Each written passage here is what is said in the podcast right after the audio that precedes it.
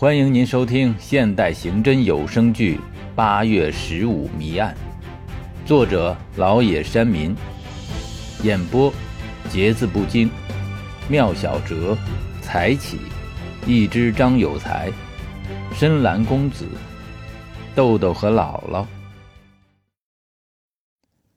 第九集。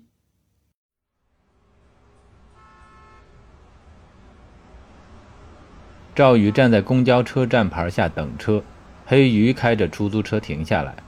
黑鱼把头伸出车窗，喊道：“赵队，上车。”赵宇摆摆手：“嗯，不用了，你还得做生意，不能老影响你啊。”我有个想法，得跟您汇报一下，和那个案子有关系。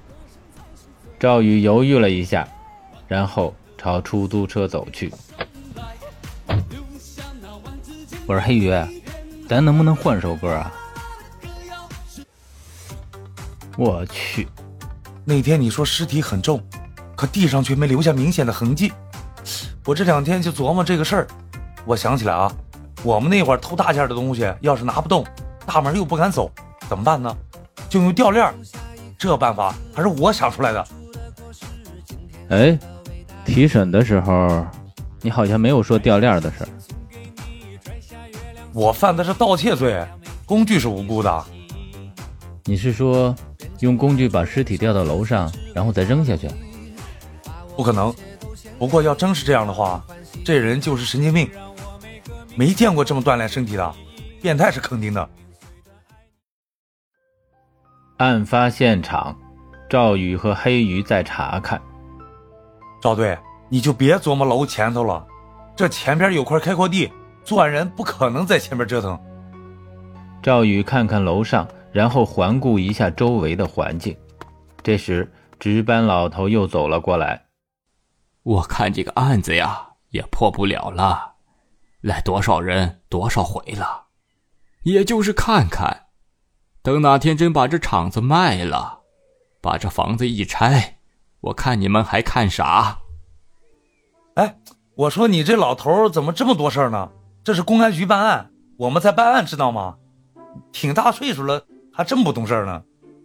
公安局办案，我不是没见过，人家都是开着警车来，哪有像你们这样老弄个出租的？便衣，你懂不懂？黑鱼把半包烟朝老头扔过去，老头接住了。啊，回你那屋待着去。别让那个神经病把你也弄楼上给再扔下来啊！回去把门从里边锁好。老头看着手里的半盒烟说：“哟，三五牌，老剑，呃，没抽过。那个，那你们看吧，我我就过去了啊。”哎，师傅，出事那天有没有外边的人到厂区来啊？哦，那天是八月十五。有一帮扭秧歌和踩高跷的，在这院子里折腾集合了一阵子。啊，有多长时间？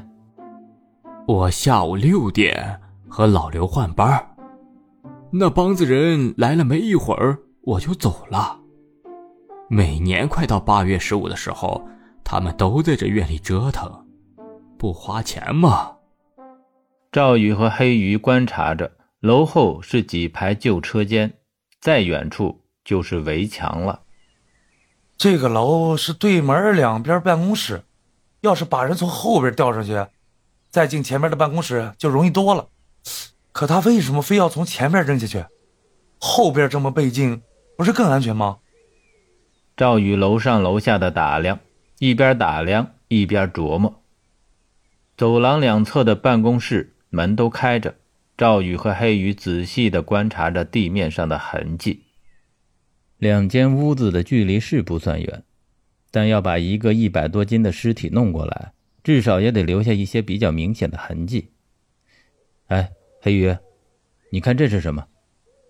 黑鱼蹲下身子辨认，只见地面上有两道比较规则的直线，直线从阴面的办公室门出来，经过走廊。进入阳面的办公室内，这像是旱冰鞋的印儿。我侄子老在家里玩这东西，弄得哪儿都是影儿，挺讨厌。有没有这种可能？把尸体从后面吊上来，然后再用旱冰鞋的轱辘做一个简单的推车，很低的那种。哎，这样就很轻松了。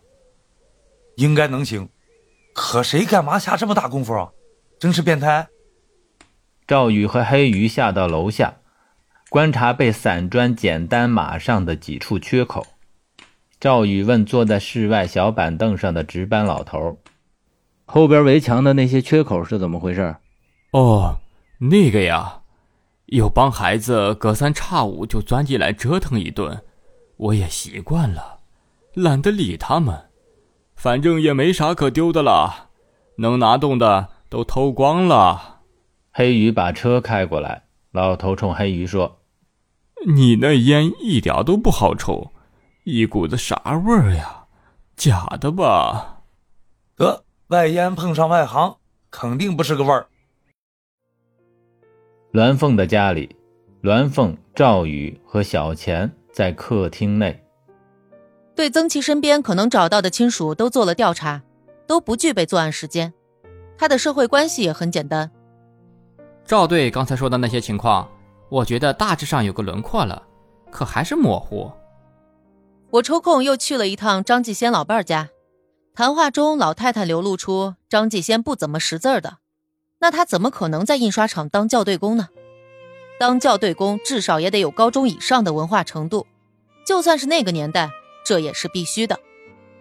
赵宇抬起头来看着栾凤，张继先的档案肯定是伪造过的。哎，他一个老工人，伪造档案干嘛？对。问题就在这儿，栾凤，这个情况你跟鲁晨讲了吗？还没顾上，他今天出现场了。嗯，尽快告诉他，大家的思路要尽量往一块碰。赵队，鲁队那么排挤你，你干嘛还要给他线索？他要是把这个案子破了，那就可能提到副局，那我没准儿又得回派出所去当片警了。鲁队有那么烦你吗？太有了。我在会上老是引用赵队的话，他特别反感。那你就别引用了嘛。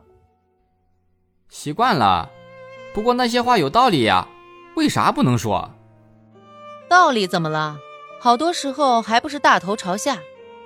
小钱和栾凤同时说出：“这也是中国特色嘛。”赵队，你退了以后，咱们还没在外面吃过饭呢。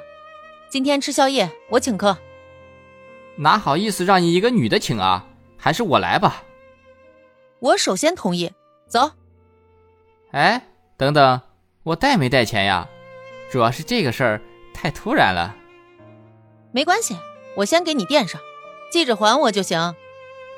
几个人起身，栾凤把拐杖递给赵宇。以前多么生龙活虎的一个刑警队长。多次被授予各种五颜六色的光荣称号，哎，谁能想到一下子就成这样了？真是人心不古，世风日下啊！赵宇笑道：“哼，什么乱七八糟的，就像这个案子没头没脑的。”几个人朝外面走去。感谢您的收听，更多精彩，请关注“节字不惊”。